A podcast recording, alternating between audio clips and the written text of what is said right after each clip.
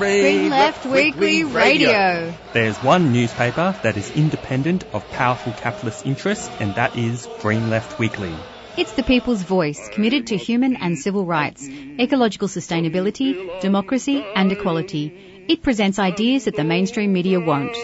Green Left is a leading source of local, national and international news with analysis, discussion and debate to strengthen the anti-capitalist movement. It helps expose the lies of the capitalist press and puts the voices of the marginalised and the oppressed at the centre of fighting for a better world and helps us understand the political developments unfolding around us.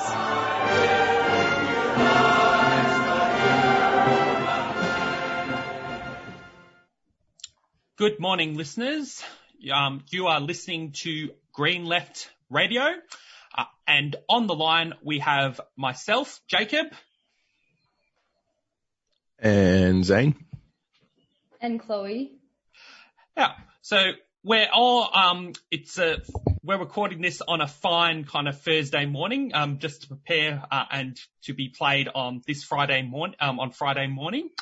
Um, and I guess before I announce what we have coming up on our program, uh, I'd like to acknowledge that 3CR today is being broadcast to you from the Wurundjeri land of the Kulin Nation. I'd like to pay our respect um, to elders past and present, and that this always was, um, always will be Aboriginal land. Now, to give a bit of a um, announcement of what we have lined up for our program, um, we're going to be talking to Rachel Evans, um, who is a member of Social Science and an activist who is involved in um, the Black Lives Matter movement in uh, Sydney and generally been a long-term campaigner against deaths in custody. And recently there was a rally that happened on Tuesday in Sydney. In fact, it's a bit of an alien thing right now in uh, coming from Melbourne. Um, there are, have actually been rallies organised in other parts of the country that are not Victoria, um, with social distancing in place, etc. So there was a rally that was heavily kind of repressed by the police. It was also declared unlawful by the High Court of New South Wales.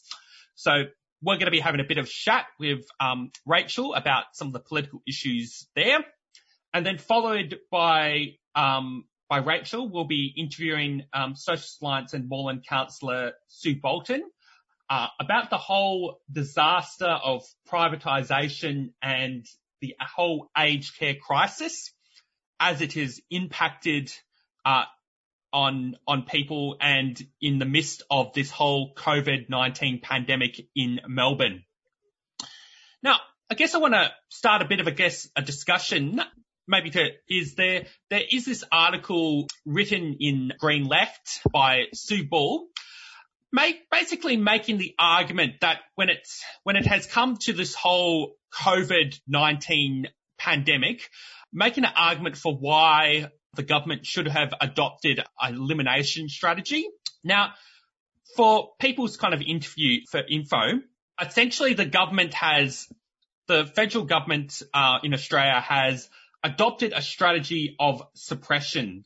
And, you know, to the best, uh, I'm not necessarily kind of an expert on this, but my understanding is a suppression strategy is attempt to suppress the COVID-19 pandemic as much as, as possible in terms of um, the COVID-19 pandemic as it has hit um, Australia.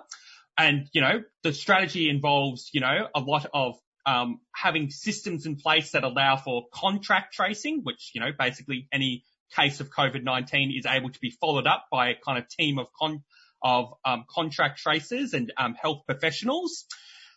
And then the second um, the second kind of element is that it involves a, a, a, level of lockdown, as in the stage kind of free lockdowns that we have um, that are in currently in place in Melbourne right now. Now, the main issue, I guess, um, and the kind of argument um, that Sue Ball is kind of making, I guess, in in the article, is that the suppression strategy still relies on accepting uh, a level of, I guess, community transmission uh, in in in a, in a, um, in terms of um, in terms of the country, um, and it's basically making the argument that you know if we had a, if you have a well-equipped suppression strategy, we can suppress the COVID-19 virus to significantly low low levels, that that contact contract tracing and mass testing will be enough to take on any sort of case of COVID-19, even as uh, states or governments ease up um, existing kind of restrictions. And the argument that I guess Sue Ball is arguing is that the government should have actually gone for an elimination strategy, which is akin to what countries like New Zealand, um, Vietnam, and um, even China to a certain extent, although China had had the issue that COVID-19 was so far spread out that um, in some ways that it, it's almost quite, it's very difficult to eliminate.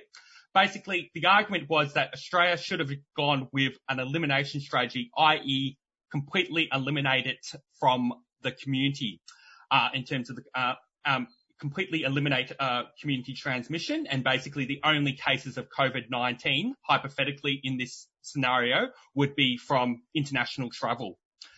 But the argument is um, that Sue Ball raises is that essentially, um, ha- going for elimination strategy would have ha- would have involved um, Australia going into a much stricter lockdown than what we have kind of implemented because essentially the lockdown that we have we have gone with a pretty hard lockdown but not necessarily a lockdown that completely shuts down a lot of non-essential industries. And when you look at New Zealand New Zealand had a strategy of basically locking everything down for like four to six weeks, and that included schools, that included um, shopping centres, and the only things that were open were pharmacies and food shops. And essentially, New Zealand, from through that strategy, has actually managed to eliminate um, COVID-19 from the community at this um, rate. The only cases of COVID-19 have been traced um, to international travel. And so, but I think the argument is that um, one of the big kind of arguments, and Scott Morrison has made it clear that the federal government is only opting for uh, uh, a suppression strategy because the argument is that we um, that uh, going for an elimination strategy, which would involve a much stricter lockdown um, than what has been implemented in Australia so far, would involve uh, economic costs that is too high. And I think essentially the argument is, um, is it's, it's a kind of, I think, an example, I think, of how capitalism is prioritizes, I guess, the interests of profit and the economy over public health when it's quite clear that, you know, all the evidence suggests that elimination strategy would have been the best kind of pathway to go forward the government has essentially adopted for a more limited kind of strategy, I guess, of suppression. And so, yeah, I guess think that's just, I, you can read a bit more on some of the arguments, um, in Sue Ball's article up on Green Left. But yeah, that's just a sort of.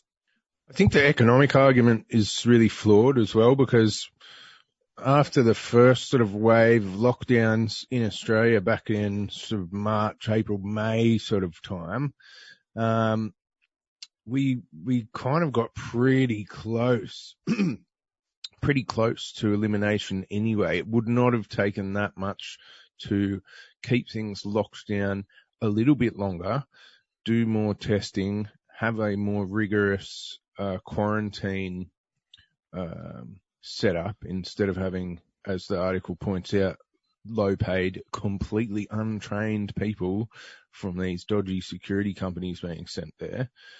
So we were that close to elimination anyway. And instead now there's this second wave and all the associated lockdowns that come with that. And that's really expensive. So this economic argument that, oh, we can't afford to pursue elimination, I think is not that compelling because the difference between elimination and suppression is, you know, a few weeks of extra lockdown in order to avoid a whole nother wave and, you know, weeks or months of further lockdown. Um, so yeah, I'd, I'd just, I'd question that economic rationale. And if Vietnam, a country of probably what four times the population of Australia in a much more dense area with much less resources than Australia, right next door to China. If Vietnam can do elimination, then Australia can. And I would also note that there was a another COVID outbreak in Vietnam just recently, and it was caused by corrupt Vietnamese officials smuggling Chinese tourists in, uh, wealthy Chinese, well, you know, how wealthy are we talking about? Probably relatively wealthy. Uh, but anyway, yeah, corrupt officials smuggling people in, and that's led to another outbreak. Uh, but and until very recently, the uh, yeah elimination had actually been successful in Vietnam. So I think it's certainly something that's possible to aim for here, and we should.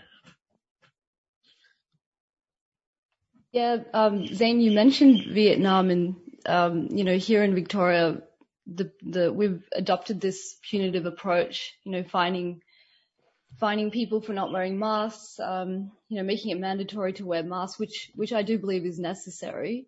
Uh, but you know, technically we should be provided with masks, at least disposable ones, um, if if they're going to make it compulsory and and then have police on the streets finding people. But in Vietnam, I heard that the police there, if they do see anybody without masks, they're actually just, you know, providing them on the spot with one, which is a, a good idea. They should be doing that here in Victoria. And and I think we did. Correct me if I'm wrong, but I think we did have in in Melbourne or maybe even the whole of Victoria, there were maybe one or two days where we had zero community transmission.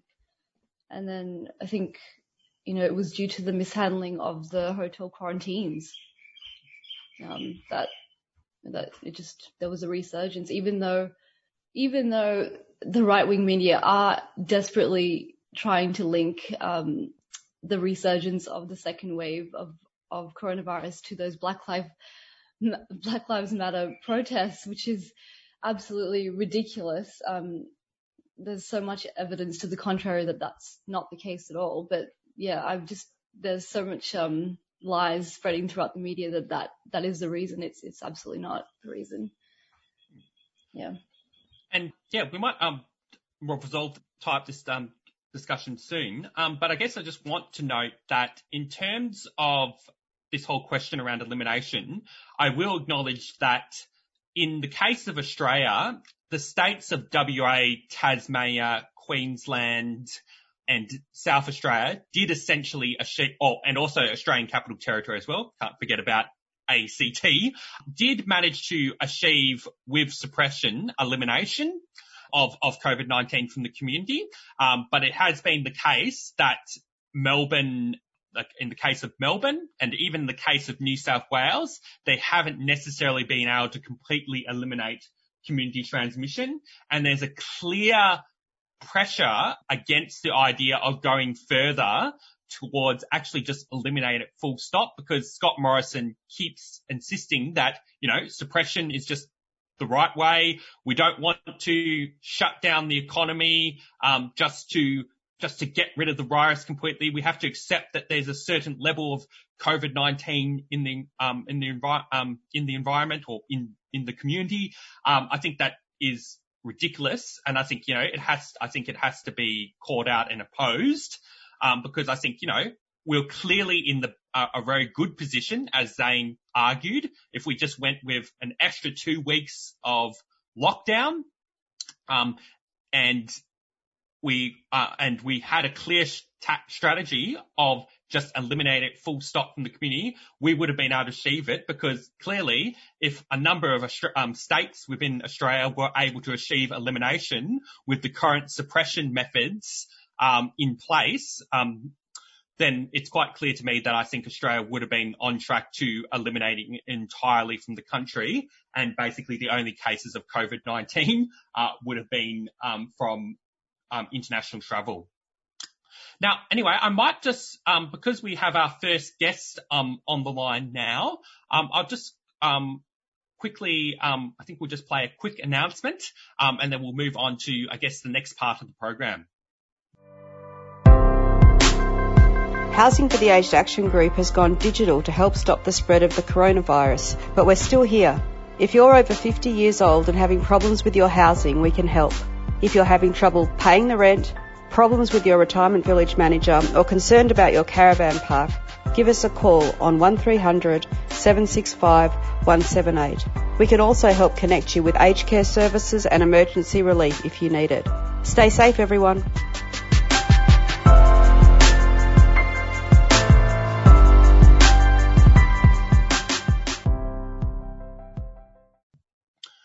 For listeners' information, the following interview that will be conducted with um, Rachel Evans um, will have discussions of um, Aboriginal deaths in custody. Um, please listen with caution as it may cause um, distress. Um, Aboriginal and Torres Strait Islander listeners should also listen with caution as this as the interview will discuss cases of deaths in custody, and all care has been taken to ensure um, that it is depicted sensitively. Um, with... All right. Good morning, listeners. You're listening to Green Left Radio, and um, we're just having a bit of a discussion around the COVID-19 pandemic on this whole question around elimination versus suppression, drawing on an article written by Sue Ball in Green Left titled COVID-19 why we need to aim for elimination. For the next part of our program, um, we have Rachel Evans on the line. Now, Rachel Evans is a long-term um, campaigner uh, against black deaths in custody um, and has been part of um, the organising um, and the building of the Black Lives Matter rallies in Sydney. Um, and just recently, there was an attempt to have a big Black Lives Matter protest in Sydney, um, which was unfortunately heavily repressed, um, I guess, by the um, by the New South Wales Police. Um, so yeah, Rachel, can you give us a tell us a bit about a bit of background on sort of what sort of happened there, um, and you know the level kind of of, of police repression of this protest. Thanks, Jacob. Thanks, Green Left Radio, and hi everyone. I'm speaking in the land of the Gadigal people of the Eora Nation. This land was never ceded and it's the home of Pemulwuy, uh, who was really the first uh, incredible, significant resistor to colonisation and the first wave of the brutal English troops that came in to this beautiful area in Sydney, um, in the, as they entered into the harbour so, and Pemulwuy was really known for uniting the tribes against the settler colonial forces. So we always remember his spirit when we are campaigning around First Nations rights. And so yeah, we had a pretty amazing rally on Tuesday. And actually Sydney has been incredible. Uh, the Sydney population has come out really solidly around Black Lives Matter and to stop deaths in custody. So really it the June 6th massive rally was about 50,000 here in Sydney and there was 200,000 across the country. But Sydney was really significant because the New South Wales Police, state government took us to the Supreme Court to try and stop it, declare it illegal. Um, and about 30,000 people showed up as the protest was illegal and we put an appeal in halfway through the rally. It got declared that we won the appeal on June the 6th, and then another 20,000 people showed up um, as the rally became uh, illegal. And also, the government was really intent on trying to stop people from getting to that rally.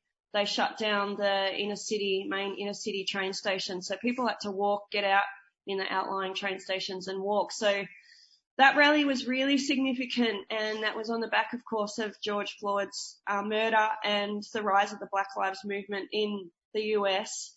And it had parallels, of course, because Leetona Dungay, who is David Dungay's mother, was at the Supreme Court on June the 5th and June the 6th telling people to come out and protest because, like George Floyd, her son, David, was murdered in Long Bay Jail, which is the nearest jail to Sydney CBD near the Aboriginal dominated area of La Perouse. Um, and he was murdered at the end of 2015 saying, I can't breathe as five guards pinned him down and suffocated him. So it was very powerful to have Leetona say, come out, come out, regardless of what the government says. But it also really showed to the populace who are watching acutely that the Supreme Court and the courts are not in our favour, are not in First Nations favour, um, and aren't with the people. So then um, there's there was the Tane Chatfield inquiry that happened in the last two weeks, and Tane was a, um, an Aboriginal man from up north, uh, Gomeroi, Gumbaynggirr and Wagga Wagga man, and a father of one, and he was found hanging in his cell in Tamworth prison on September 2017, and so his inquiry was at Lidcombe in the last two weeks, and so there's been a lot of discussion about the racist prison system um, he was found hanging from his cell. There, there should have been no hanging points in his cell. He had seizures. Uh, the hospital attempted to tell the prison of the seizures and the hospital, the prison nurse did not, um, did not acknowledge the email about the seizure and so stuck Tane in a cell on his own, um, contravening a number of recommendations of correctional service policy and also the Deaths in Custody Commission of 1991. So that's all been happening and then bang, we have another rally. The David Dungay family have, did attempt to give 100,000 uh, petition uh, signatures um, of their petition to New South Wales Parliament unhindered.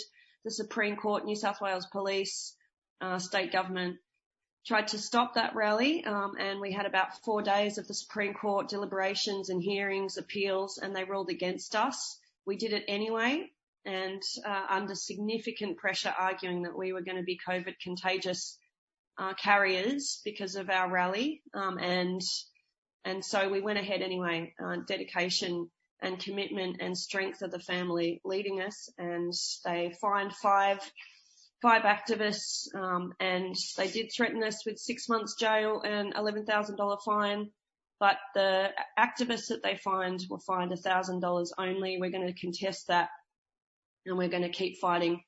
And the interesting thing was in the morning, that's what happened in the domain, a massive park. They, um, they made an announcement that there was over 20 people in this massive three kilometre radius park. So we were contravening COVID. They fined five people. And then in the afternoon, the Dungay family went into parliament for a press conference and, um, and handed over the 100,000 strong petition. So again, with media flocking and we had media um, all throughout the day and we've had media all throughout the week. So the government and the police are under significant fire and significant strain because of this powerful rising movement.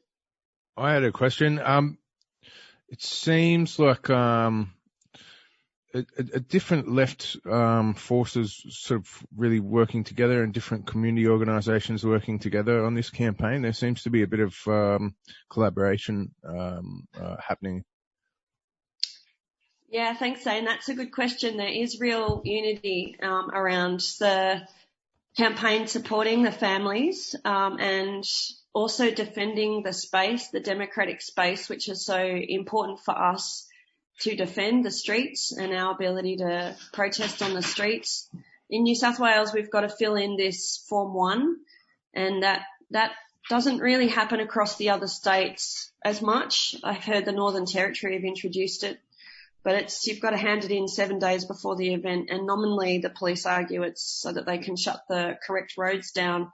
But really it's, um, allows the New South Wales police to take protesters to court and and deem it illegal for various ridiculous technical reasons. But uh, so they've done it against Palestinian rallies. They've done it against the TJ Hickey rally for um, a number of in a number of years, where we rally every 14th of February. Um, that's when he was murdered. So, so yeah, they they use it against the protest movement. So yeah, it's the Maritime Union of Australia. Big shout out to them. The Dungay family. Jumbunna unit, big shout out to them. Uh, Justice Action, big shout out to them. Um, and then a whole bunch of civil liberties minded lawyers and civil libertarians are, are coming behind. And there's also a bunch of student groups, ASIN, a big shout out to them. The socialist organisations, of course, um, are supporting and helping lead the campaign. And um, which is really very much being led by the families. And a big shout out to Paul Francis and Leetona Dungay who have done incredible media work and been incredible in the face of such an assault by the Murdoch press. um, and slander by the Murdoch press. And look, it is polarizing. Um, and there is a whole bunch of comments on Facebook that you shouldn't spend too much time reading, um, uh, condemning us, the protest organisers, and condemning the family, and also slandering David Dungay. But now, really, what's happening is people are learning about how racist the so-called justice system is, the racial profiling that happens out of 50,000 prisoners across the country, a third have not been charged, a third are on remand. Um, but that's, uh, you know, between 15,000 and 30,000 are on remand. And Tane Chatfield had not been charged. He was on remand for two whole years. Um, and he was just getting into his court case when, when he was so brutalized by the system um, he hung himself in his cell. So, or at least that's certainly the evidence that we have to date. The other thing about that inquiry was we had evidence that um, appeared on the Friday, which we're only finding out about now, which um, would, yeah, I mean, it, that, the coronial inquests are another part of the problem. So yeah, there's a lot of learning happening about the racist system um, that tries to suppress First Nations people as a result of this amazing campaign. Um, what can you tell us, Rachel? Because from my understanding, uh, a number of the protesters and one of the organisers, Paddy Gibson, was charged by the police um, and have been the subject of, um, yeah, basically being targeted essentially by the police for organising these protests. What is the charges that they're trying to charge protesters with in this instance and what are, what is sort of their, the legal basis by which these protests have been considered unlawful? I mean, obviously there's this whole issue around public health, which I think the police are leaning strongly on, but what are sort of the other kind of, what are some of the elements kind of at play here?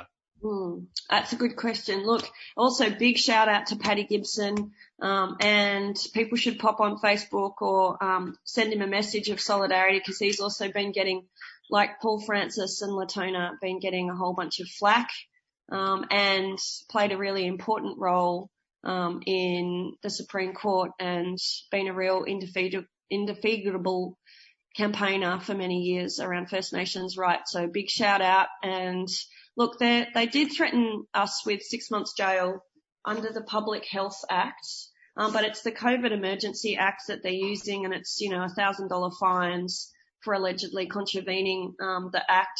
And look, in New South Wales, in Sydney, we've been holding refugee rallies, and we've been holding uh, Stop CSG rallies. Extinction Rebellion have been holding small actions. Um, the Rent campaign have been holding small actions, um, but the, it's the Black Lives Matter campaign that's mobilised the most amount of people, um, and it's just you know people can see it once you start you know scratching the surface of the government's arguments.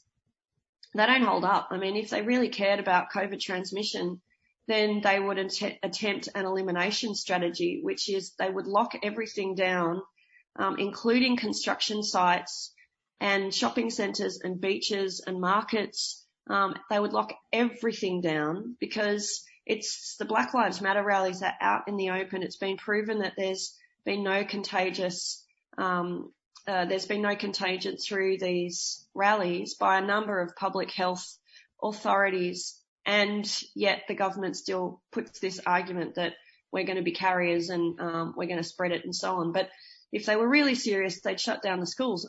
And you look at, we've got a school outside the resistance office, um, and look, you know, I'm not going to, I'm not pointing them out for any particular reason, but there's no masks. Students aren't wearing masks. Teachers haven't been recommended to wear masks. Uh, and yet you look at the Black Lives Matter rallies and there's masks everywhere, hand sanitizing, so on and so forth. So look, the thing is that the legal system and the courts, like the prison system and like the police force, are organised against First Nations people and working class um, people, and they operate for the rich, not us. And you can see that they just pull out any law um, that they want and, and trying to intimidate people away from the streets. And the thing about this movement is that it is challenging it is challenging the system because if we give and if we win and when we win land rights for First Nations people, that goes against the control of agribusiness and mining companies.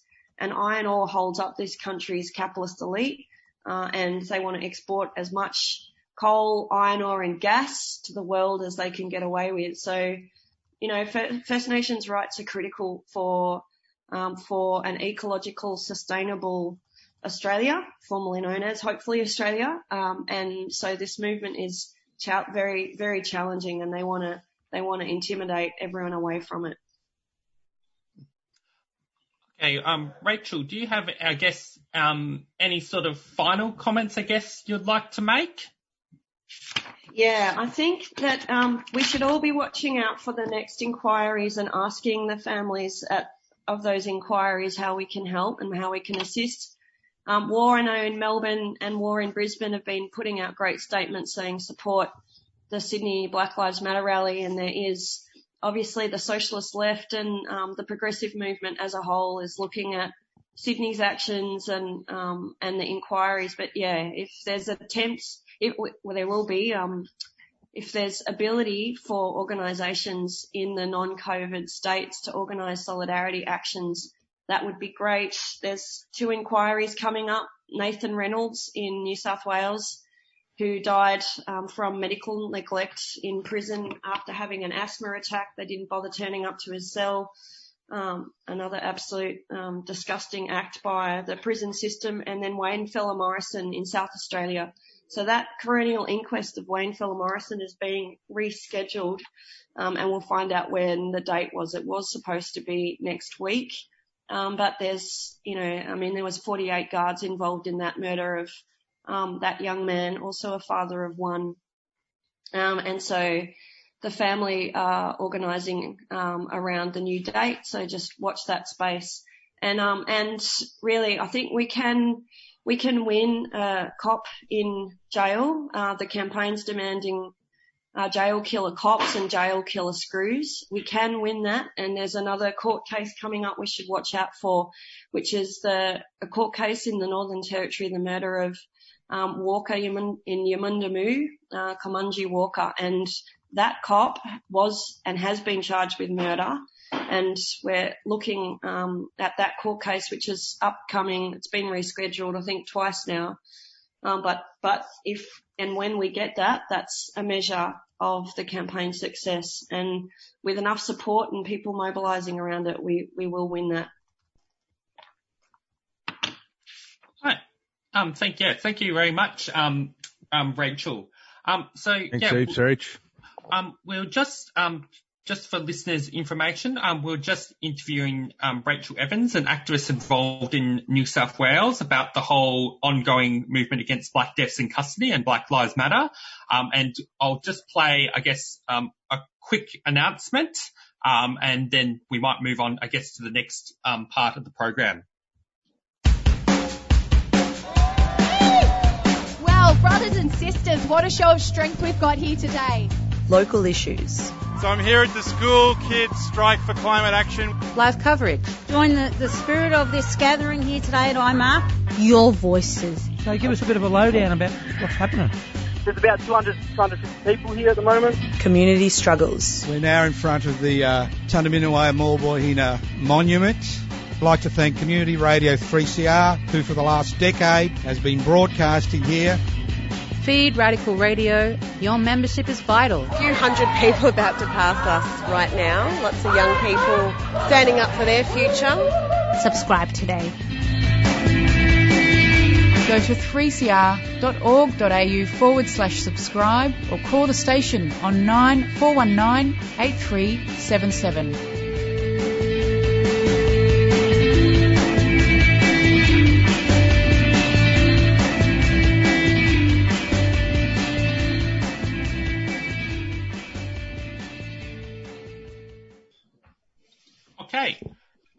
Um, listeners. You're listening to Green Left um, Radio. Um, and on the line, we have Sue Bolton, um, who has always been, is usually a regular guest um, on our program. And um, Sue Bolton is a Socialist Alliance councillor um, um who is actually currently running for re-election as part of um, the Sue Bolton Moreland team, which is a team of social Alliance and Community Independents running for the Moreland Council this year for the coming um, council elections in October. Um, but we have her on the line mainly to have a bit of a discussion about the issues around privatisation uh, and the COVID-19 pandemic as it has hit um, Melbourne, and essentially, um, more specifically, focusing on the whole issue of aged care, because essentially there has been a whole crisis um, related to aged care um, in, uh, as a result of the COVID-19 pandemic as it has kind of hit um, Melbourne. And maybe I guess we can sort of start off this discussion, um, Sue, by I guess, or what um, could you give, I guess, a bit of uh, of an overview, I guess, you know how disastrous this sort um, the effects of privatisation has been in terms of how it has impacted on the aged care centre and and the casualisation of work. Well, to start off with, the aged care sector was deregulated uh, quite a number of years ago, and uh, people might not realise it, but the change of terminology from nursing home to aged care homes uh, or aged care centres was when deregulation happened, and so now there are very few government-run aged care centres. Um, mostly they're private, either private for profit or um, or they might be uh, not for profit. But these days, with so much um, form, so many former, formerly uh, government services having been shoved off into private or not-for-profit companies, um, a lot of not-for-profit organisations operate just like companies operating for a profit, and you would say the aged care sector was a sitting duck.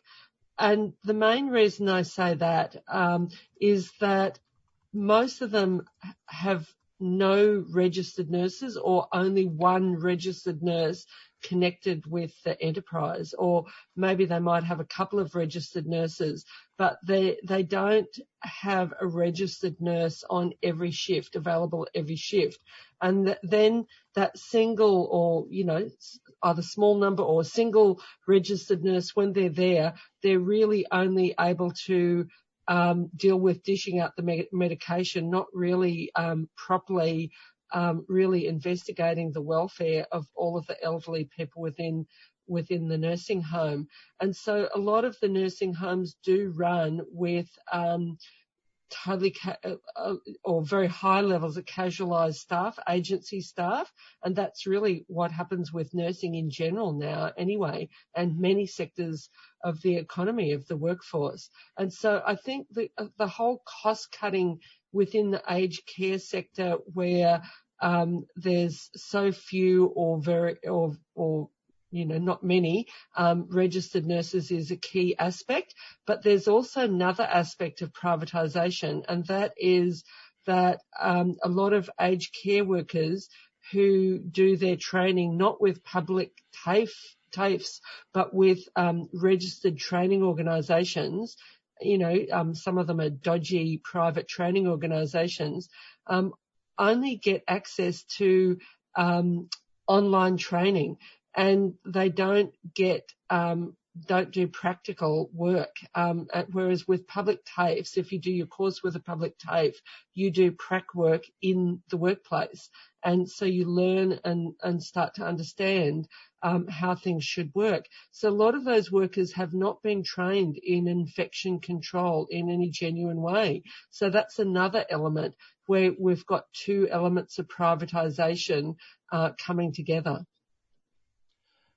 Yeah, and I guess one of the things that kind of Daniel Andrews kind of um, said, in, um, and it's been quite interesting, has there appears to be a bit of sort of spin coming from the government with the Scott Morrison government basically trying, uh, with Scott Morrison, not, not the government per se, um, Scott Morrison arguing that, you know, the, when it comes to the old aged care crisis, uh, the government is doing everything that it can to do and that the so-called private operators have been doing everything uh, they can to you know, deal with the pandemic. Whereas Daniel Andrews has actually given off, you know, a different sort of set of messaging, which um, where he actually kind of points out um, that the private sort of operators have um, uh, private uh, aged care centres have been terrible, uh, and it's and most of the cases have been linked to private aged care centres. So, how, what is your sort of comments, I guess, on this sort of disconnect between what Scott Morrison is saying in terms of the government spin that he's putting and what Daniel Andrews is saying about this whole crisis? Well, I think that's partly because the federal government is responsible for aged care.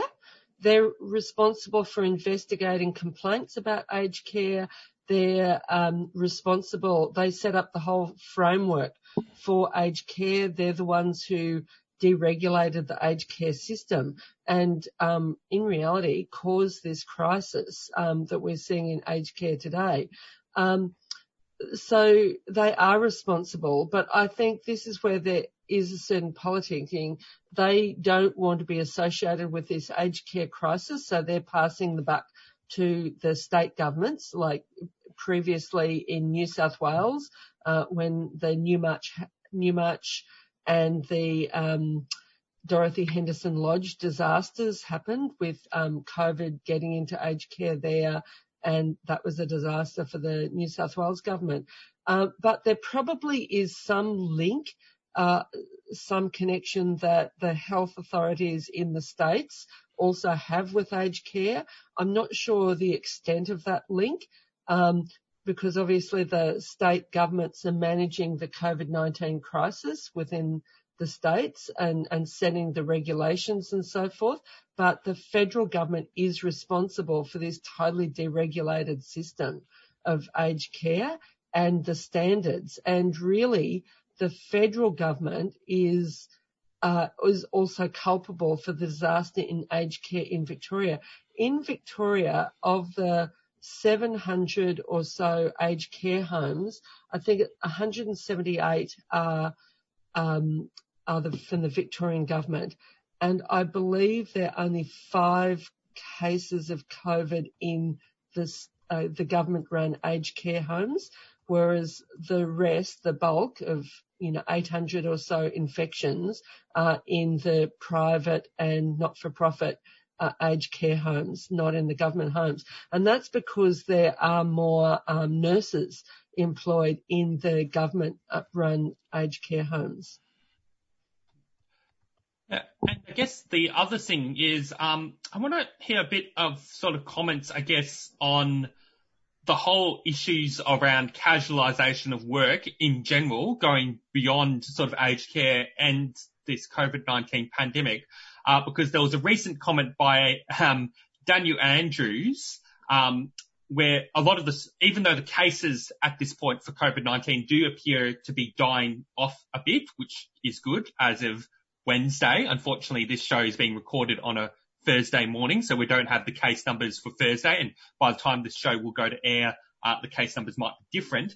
Uh, but there's obviously there's still ongoing issue around casualisation of work and uh, the Daniel Andrews government has implemented a number of measures, uh, such as um, giving um, giving people who test uh, um, who get tested for COVID-19 access to a $250 payment. If they test positive for COVID-19, they get a 1,500 off payment. But then I'll sort of, there's this stark comment by Daniel Andrews where he kind of said, if you are sick, uh, you should not go to work. Um, and I guess what is just your response on the sort of inadequacies of the Andrews government and this whole issue of um, casualisation of work and the COVID-19 pandemic? Well, I'd say this is both Andrews government, but also the federal government, because basically I think the federal government, which runs industrial relations in this country and prevents unions having clauses in agreements to convert um, casual work to full-time work um, for workers who want to be uh, do you know want permanent jobs and, and full-time work, and so it's basically we have a scourge of casualisation through the whole Australian workforce, where we've lost the right to a permanent job. And this goes in sector after sector, construction, security guards, nursing, teaching, like it, this has become the run of the mill um, way in which workers work in this country. Not to mention gig economy workers, where you're told you're you're your own employer. Um, you know, you know all the Uber Eats workers and um, Deliveroo, you know, de- um, delivery riders and and so forth. And basically, workers have the right to permanent work. And so the government, the federal government needs to change the laws to force bosses to provide workers with full-time ongoing work. Um, a lot of the casual workers all over the country are, um, they're working at the same workplace, you know, year after year. Some, some might have been casual workers for 10 plus years, but they're not eligible for long service leave. They're not eligible for holiday uh, holiday leave. Um, they're not eligible for any kind of rights. And so I think it's um, not just a state government issue, it's a, it's a federal government issue as well as a state government issue. Um, but then obviously there is the need for these payments. Now the Victorian government has given some payments and, and now, um, they have agreed to give workers, I believe it is $300 a day, but from the day they get tested to the day that they receive their results because I think the um, numbers of people getting tested now, the um, number of days um, between when you get tested and when you get the results is, um, you know, is more days now. Um, and so um, some workers were going to work because if they didn't feel ter- very well because they weren't eligible for any pay from the government. So the Victorian government has given, as the crisis has escalated, they have given, you know, some pay to workers um, from the state government. But it's sort of, um, it, this is all happening as the crisis escalates in the same way that the government was forced to introduce jobs, JobKeeper and increase JobSeeker at the beginning of the crisis. You know, blind Freddie could tell that workers would be going to work sick um, if they weren't given increased job seeker. Like it's um, the whole thing is really, I think, a crisis of capitalism. And this casualisation is a worldwide policy. It's not just an Australian policy. The capitalist class across the world forces, has forced workers onto um, short-term contracts and, and various forms of casualisation all over the world in, in their cost cutting. And, and then we've also had the situation where employers are refusing to provide workers with COVID safe workforces, um, PPE. The other impact of casualisation is that it's impossible to maintain an infection free system. And we heard from um, a nurse who uh, had worked in hotel quarantine, where the issues in hotel quarantine weren't just the security guards, but the nursing as well, because the nurses were all casual workers. You didn't have permanency amongst either the nurses or the security guards. And so people are constantly telling new workers on the job, you know, where you put the contaminated material, where you put the uncontaminated material, et cetera, et cetera. Uh, but the systems keeps breaking down because it's all verbal communication, new group of workers, a new group of workers every day. And so it's very difficult to maintain any um, proper infection control system, even with the best will in the world, even with nurses who've got more training than security guards. So it's um, that that casualisation makes makes things really difficult, and, and including in aged care as we've seen. And I think it's sorry, I'll just jump in there. That's there's a real link between the whole the whole purpose of contractualisation and casualisation is to stop those workers having those uh, deeper links with each other because that's the sort of situation in which you have a unionised workforce. So the whole point of this is to stop workers being able to have a deeper ongoing understanding, collective understanding of their workplace and the ins and outs of it and developing that close teamwork because that's a situation under which people might unionize, heaven forbid. That's right. So it's, um, you know, you create that solidarity and potential unionisation or deeper levels of unionisation and it's cost cutting as well. And there is an international race to push workers down to the lowest, um, lowest wages possible. And it happens within countries and between countries as well. It's, um, you know, quite frequently, um, you know, uh, there'll be mass sackings of workers who do have permanent jobs and they'll be replaced by casual or contracted, you know, there are all sorts of different labour hire contracts. Um, and, and that's, that's the situation you get. And so then when you have a situation of a virus like this, then, um, then that makes it harder. And then also in top of that, if you have a precarious situation where, um, where workers are not eligible for any kind of assistance if they're not um, like job seeker or job keeper if they don't go to work then um, that also magnifies the problem. And I actually haven't properly checked to see if workers who are not eligible for a healthcare card are eligible for those for some of these payments or, or, or workers who are not um, who are on temporary migrant visas are eligible for some of the payments through the Victorian government. They may be because the crisis is so strong here, but we know that one of the reasons why some people might not have been going to work because they were when they were really ill, but when they might have just had a scratchy throat or just felt slight, very ever so slightly off colour.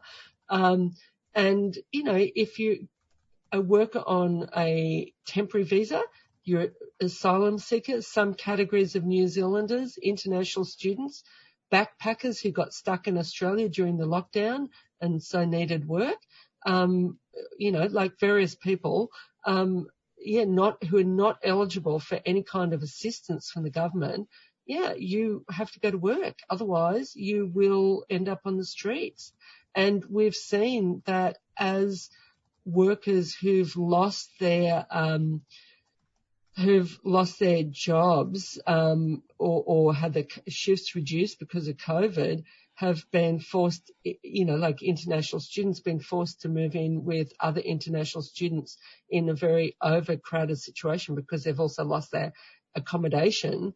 Then of course, once one person gets COVID, it's going to run through the whole house because it's a totally overcrowded house. You can't isolate in an uh, overcrowded house. Yeah. Well, um, I guess, um, do you have, I guess, any, uh, we might conclude this interview now. Um, do you have any final comments you'd like to make, Sue?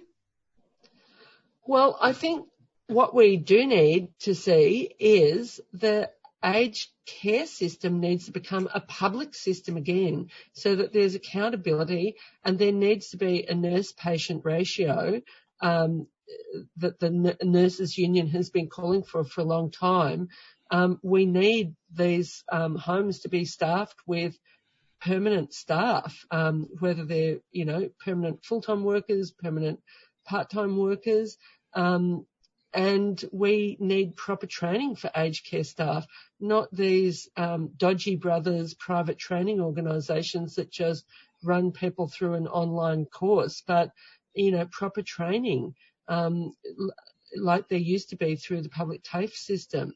Um, and yeah, and also there needs to be multilingual staff, which there probably were at St Basil's, um, which is one of the worst affected aged care homes in um, in Melbourne, but the replacement staff and the privately owned medical company Aspen International, none of them spoke Greek. They couldn't communicate with any of the residents and most of the residents were Greek speakers. And elderly people, even if they have learned English well during their lifetime in Australia, tend to revert, especially if people have got dementia, tend to revert to their mother tongue.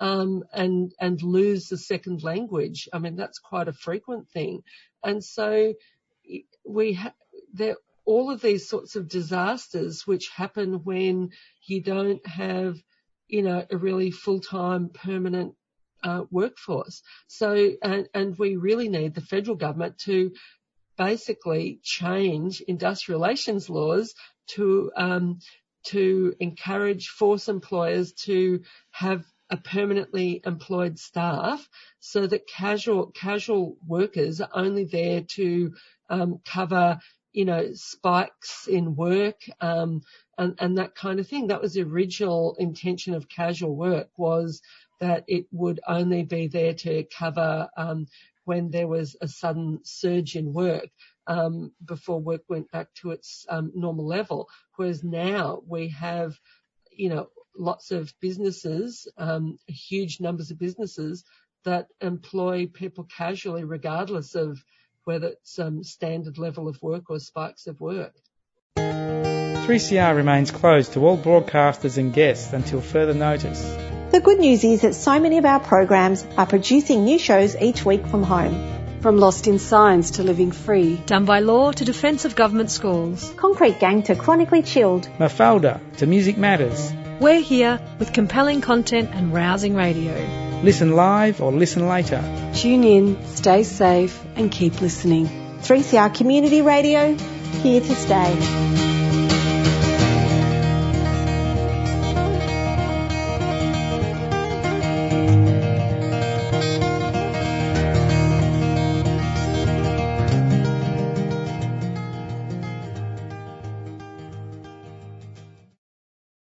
There's plenty of specialist music programs to choose from on the 3CR grid.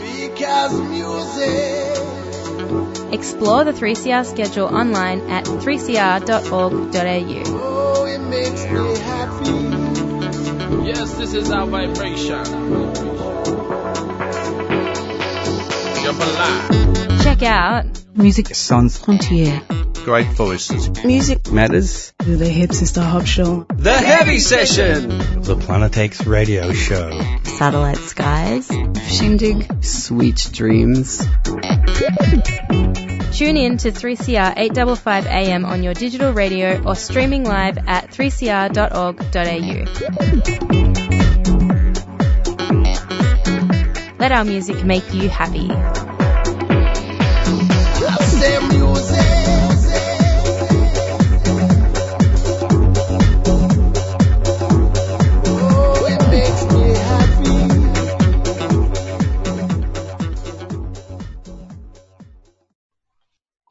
Um, you're listening to Green Left um, Radio.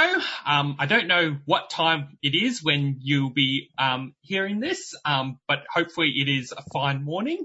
Now, I'm going to pass it on to Tane um, because we might have a bit of a discussion about some of the things in culture. I mean, in fact, Green Left actually has a special sort of section for cultural analysis of um, fiction, literature um, called cultural dissent. So maybe we can sort of consider this part of the program the cultural dissent uh, section of the program. Maybe I'll start off with um, Tane. yes. So everyone's stuck at home here in uh, Melbourne because of lockdown, and people are watching Netflix, and they've kind of they've watched all the good stuff and now you're starting to scrape the bottom of the barrel of your online streaming platforms and you might end up watching a whole bunch of rubbish and trash and I know I certainly have. Uh, but there's also some good stuff out there. And just last night, I discovered a film from way back in 2007, uh, starring TV's Hilary Swank, and it's called Freedom Writers, and I could not recommend this highly enough. It's based on a true story. It's set in New York, and this young woman starts as an English teacher at a rough high school. There is gang violence. There's it's it's mainly people of color. There's like one white kid in the class, and then there's African American kids and people of Cambodian background and Latino kids and it's a rough school. The kids are very disengaged from the learning system. Some of the other teachers are frankly quite racist and they're just like, oh yeah, those kids don't want to learn. Don't worry about them. But this teacher is very determined and slowly is able to, um, I don't know, like gain the trust of the students and, um, yeah, they, they go on a, a, a journey of, oh, it's not just about learning, but it's about, um, finding common cause uh, as a school group. Um, but yeah, it's very touching film. It's based on a true story. There's a, a book called The Freedom Writers, which was a product of that school group's classwork. And yeah, I come from a family. My dad's retired now, but he was a TAFE teacher. My mum's a high school art teacher.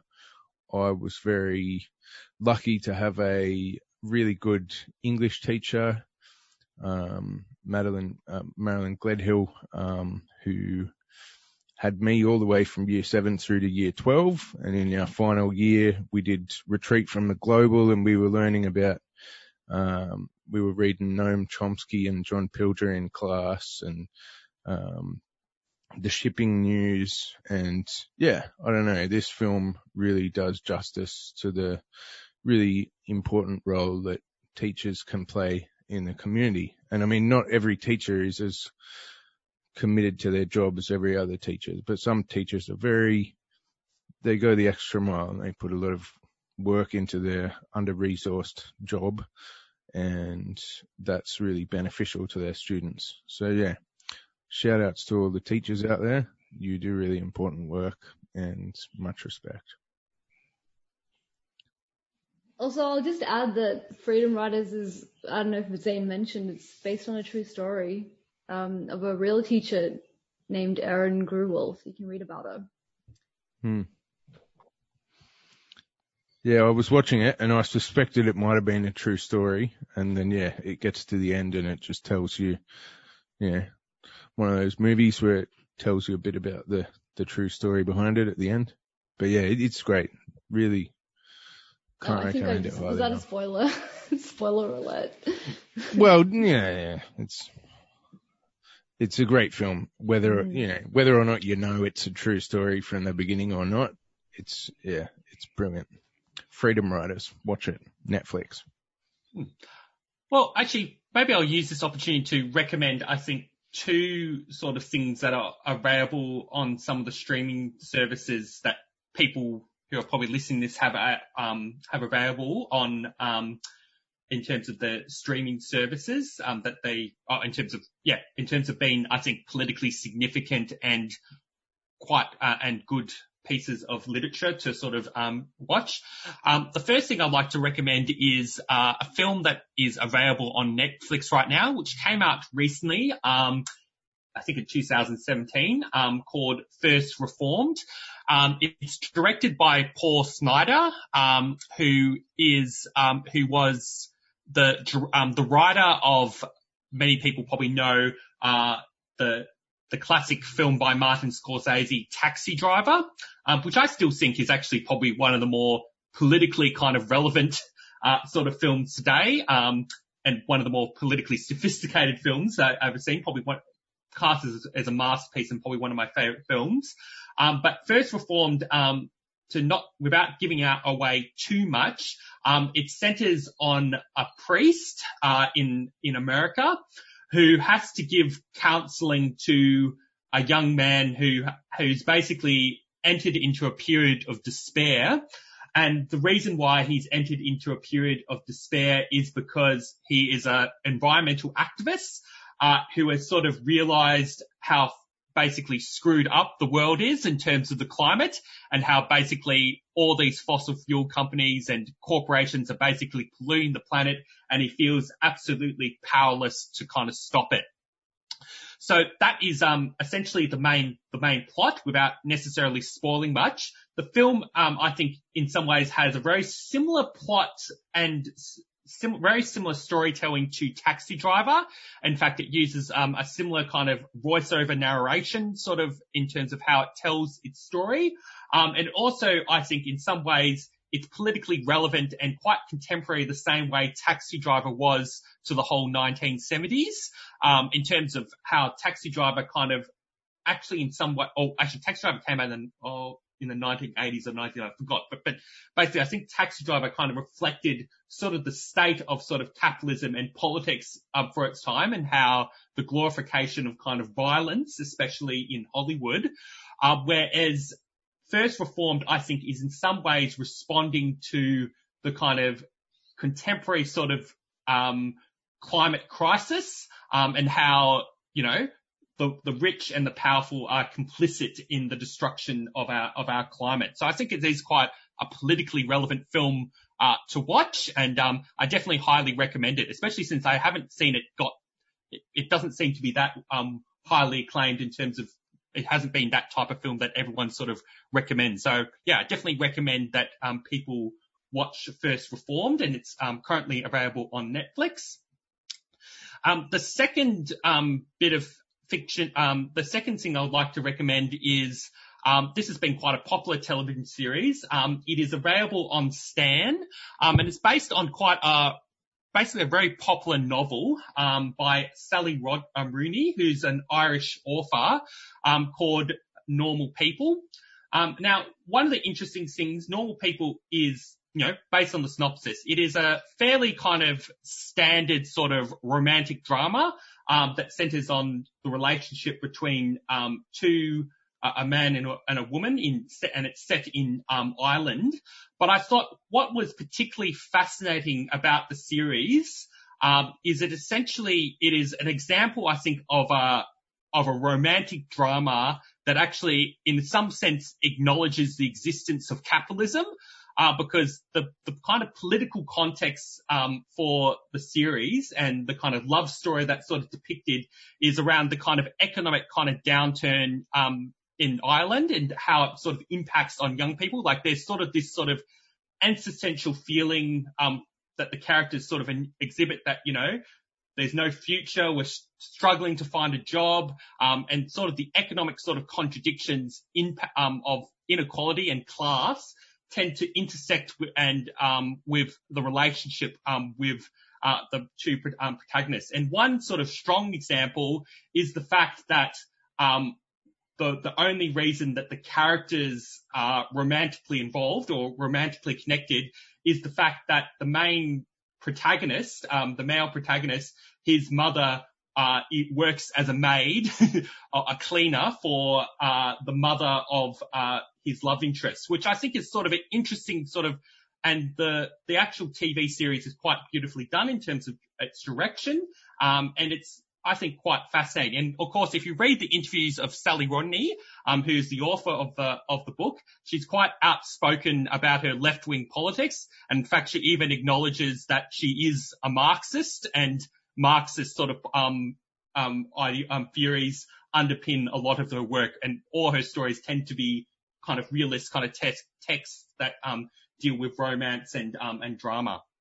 Yeah, so those are sort of two of the things um, uh, First Reformed, um, which is available on Netflix, and Normal People on Stan that I like to sort of recommend as part of our sort of special cultural dissent section of our program.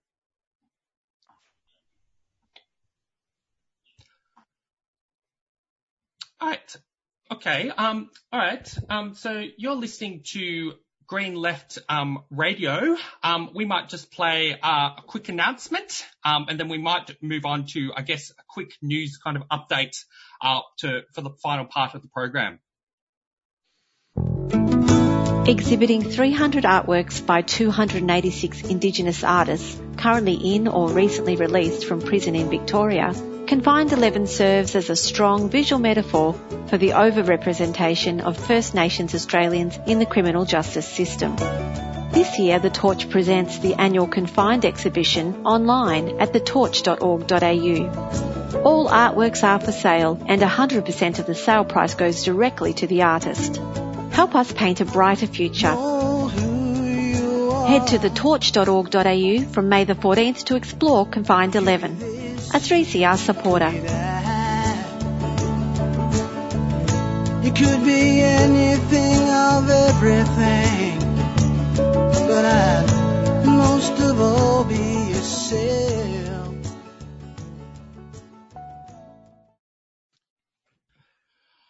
All right. Um, you're listening to Green Left um, Radio, um, and we were just um, discussing. Um, we'll just help. Um, both me and Zane were just sort of mentioning uh, a number of um, sort of things that we recommended in terms of um, uh, television and films that you could watch on um, the streaming services currently available, especially in this sort of COVID-19 pandemic where everyone is sort of at their homes right now in Melbourne. Um, and I guess the next you're listening to Green Left Radio. It is time for the activist calendar, announcing upcoming events and how you can get involved. Due to the nature of the current lockdown restrictions, um, all of these events are online. So first up, on Saturday, August the 1st, there is going to be an online campaign launch, Stop Economic Wars, launching a campaign to stop and denouncing US political, cultural, and economic sanctions against people around the world China, Iran, Iraq, Cuba, Yemen, Syria, Palestine, and Venezuela. And that's happening on Saturday, August the 1st, um, 2 p.m. And you can search, if you search in Facebook, online campaign launch, Stop Economic Wars, you can find the registration link and find out how you can attend the event. There's also another online forum. Um, how do we re- um, re- reset ideas for a just future? The pandemic has disrupted business as usual, opening up the potential for different futures. Everything is being reset. How things unfold is up here to us. And this is an online event happening on Wednesday, August the 4th, 7:30 p.m. So just search online forum. How do we reset? Ideas for a just future. Then on Thursday, August the 6th, there'll be an online rally, rally, Defend the Right to Protest, Free the Refugees, and that'll be happening on Thursday, August the 6th, 8.30am. And if you go on the Refugee Action, um, Action Collective Melbourne website or the Facebook page, you can find the, the link to Zoom, um, to register for the Zoom meeting. On Friday, August the 7th, there is a 3CR fundraiser, World Sounds, um, happening on the 7th of August, 8pm. If you search for in um, on the check check the 3CR website for details. If you go and on Friday, August the 7th, as um, there'll be an online film screening, Social Justice Free Pack, and it's part of the Melbourne International Film Festival. So that's ha- opening on Friday, August the 7th, um, and you just have to go to the Melbourne International Film Festival website. The next event will be an online forum, Housing as a Human Right during COVID-19, um, Saturday, August the 8th, 2 p.m., which is um, occurring via, via Zoom a panel of speakers discussing why housing should be seen as a human right and how the COVID-19 pandemic is exacerbating existing inequalities under capitalism. This event is hosted by Sue Bolton Moreland team and Socialist Alliance Melbourne. So search, um, um, check the Sue Bolton Moreland team Facebook page for more details about this event. There'll be an online forum happening at that same time after Australia, Saturday, August the 8th, 2pm. In this daring collection of speculative fiction, 12 Indigenous writers and writers of colour offer up visions of Australia's possible futures after colonisation, after um, white supremacy, and after climate change. So just search online forum after Australia into Google or Facebook to get the details for that. Anyway, Hope you enjoy. We might move on to the next part of the program where Zane is going to discuss what, where we're going to discuss what's happening in the United States. Yes. So, uh, it all started really with the huge wave of Black Lives Matters protests, uh, across the USA. Those have been, I guess, more ongoing in some areas than others. And in Portland, Oregon, a real kind of, uh, I guess, left wing um, bastion of, of, of left wing and progressive politics in the US.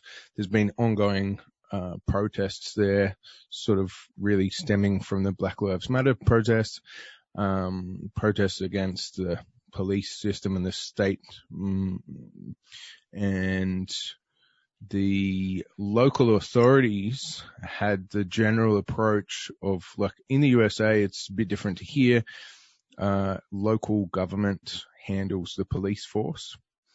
Uh, they control the police force. So it'd be the equivalent of, you know, Moreland Council runs the Moreland police force kind of thing. Or, or maybe a Melbourne Metro Council. Anyway, the local police force in Portland, Oregon, they've probably got like a center, you know, left liberal government, like, you know, not particularly progressive, but also not totally rabid scum like Trump. And so they're like, okay, people are protesting in the current context. We're just going to kind of let the protesters do their thing. Okay. There's been a few bit of graffiti and some broken windows, whatever. Uh, we're just going to kind of have a, a relatively speaking hands off approach. Um, and then Trump has kind of gone, no, no, uh, the local authorities are not handling this properly. I'm going to send in special federal paramilitary police um, to not only brutalize and tear gas people, but also to start snatching people off the street into unmarked vans and whisk them away to God knows where. No charges given, no sort of court. Uh, people are just being kidnapped off the street by kind of Gestapo units. And so point A, that's really scary and wrong and a horrendous precedent. And all of these anti-terror laws, which the left have been saying since September 11, since all these anti-terror laws were coming in, people were like, um, hello, civil liberties. It's kind of only a matter of time before this stuff doesn't get used against terrorists. It just gets used against peaceful community protesters. Lo and behold, that is exactly what's happening right now in the US and in other parts of the world. But there's been a backlash because heaps of people, these protests were probably on a bit of a downward trajectory, like the thing was slowly dissipating, losing momentum. Trump has come in like a ton of bricks and sent in these Gestapo units, and that has radicalized lots of people who are watching from the sidelines to come in and defend the protesters and form a line. So, uh, I was listening to a report on one night there was a big protest of, um, mums wearing yellow t-shirts who formed a huge human line between the cops and the protesters.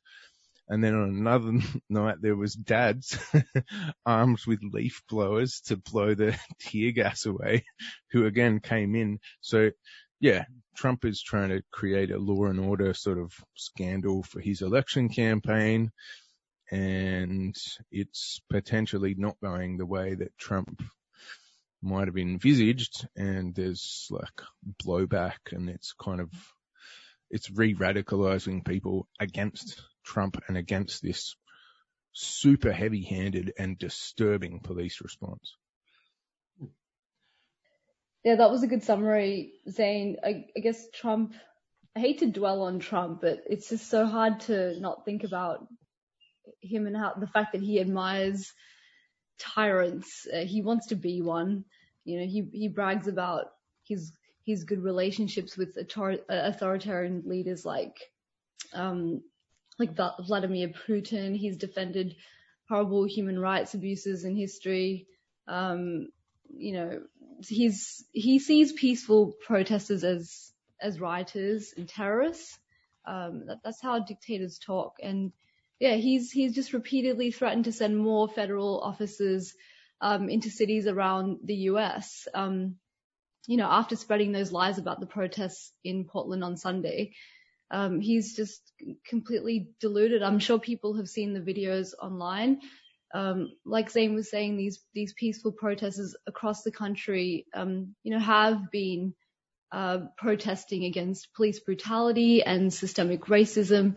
Uh, they're protesting for demanding change to an unjust, oppressive system, and uh, the Trump government is just continuing to deploy these like secret police. Um, they're yeah, the one one protester was shot in the in the skull with a lethal round. Um, yeah, his his skull got fractured, and yeah, they're just driving around in unmarked vehicles, harassing and terrorizing people, protesters, tear gassing them. uh, refusing to identify themselves and unlawfully detaining protesters, not explaining to them why they are arresting them. They're just driving off with them. Um, yeah, so the, the Trump government is using these forces as his personal paramilitary force, um, just like a dictator. Yeah, and I think just one um, one of the the uh, amazing things I think about what has been happening in Portland, Oregon, um, is it was quite clear that it was um, the protests around Black Lives Matter have sort of dissipated a bit in the United States. They haven't been as large. I mean, they're still going on. They're still consistent kind of organizing on the ground, but they haven't necessarily they've sort of reached a peak in a sort of earlier period in response to kind of George Floyd. But I think one interesting thing has been that, you know, early on, you could probably say that the protests in Portland, Oregon were kind of dying out. Uh, but then as soon as Trump sent in the federal kind of police uh, or federal guard, um, and anted up the, the state repression, the protests have suddenly become larger because people started to rise up, I guess, in defiance of the, of the state repression, which I think is a very expiring thing. Um, and I think it, it is definitely something that is shaping politics in a very serious way in the United States. And I think there has also been speculation, um, that things are probably going to get worse in the United States, especially with the whole context of the COVID-19 pandemic. Um, there is this, the whole election kind of coming up and it does seem to me, just based on polls and based on sort of Trump's approval ratings, it does appear to me, although I don't necessarily think he offers any alternative, it does seem likely to me that Joe Biden will likely win the presidential election come November. However, there is some inklings that Trump is going to um, do everything he can possibly can uh, in the most undermined, uh, undermining way possible to uh, delegitimize any sort of election and potentially try and keep on to his presidency. Um, so that is something to to be to watch out for, and I think we would like to cover it as it updates. And there has also been speculation um, with the sort of growing sort of far right sort of movement, especially the whole movement uh, against um, the whole COVID-19 pandemic, because there is a section of Trump's base um, that doesn't actually believe that COVID, the COVID-19 pandemic is actually a thing. There's all these sort of elements that I think are shaping kind of American politics, and I think the whole Black Lives Matter movement is think is playing a part in actually putting forward, I guess, the the positive sort of alternative um, to all the kind of messy things that are happening in um, politics in the United States. Okay, well, I I think we might tie this up and we'll go play another quick announcement. Poverty, homelessness and the failure that is New Start. Green Left Weekly, covering the important issues. Visit greenleftweekly.org.au.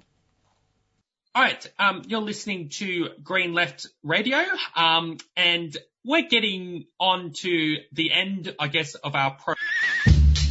This brings us to the end of the show. You have been listening to Friday Morning Breakfast with Green Left Radio, brought to you by Green Left Weekly newspaper, which brings an alternative source of information that puts people and planet before profit. If you like our work, become a supporter from $5 per month at greenleft.org.au slash support or free call 1800 634 206. Arise you workers from your slumbers, arise you prisoners of want. For reason in revolt now thunders and at last ends the age of cant. Away with all your superstitions, servile masses, arise! Change henceforth the old tradition and spurn the dust to win the prize. That's right, the commies are back, reds underneath your beds and that crap. Program. Um, I'd like to thank all our listeners uh, for tuning in this week. And Zane had a, mes- uh, a message for all you. you make it sound really official. Just, um, I don't know, keep your masks on, have a festive weekend, keep fighting the good fight, stay staunch. Yeah, have fun on those Zoom. I, I attended a Zoom birthday party. It was it was awesome. Yeah. So, so um yeah, have fun being socially distanced. I, I say that sarcastically. But yeah, stay safe, keep wearing your masks. Um yeah, thanks for having me. Well, um, yeah, um, stay tuned for next week and, um, there will be a podcast of this uploaded. So yeah, on the Green Left website, um, Green Left radio, um, page on 3CR. Uh, so see you next week.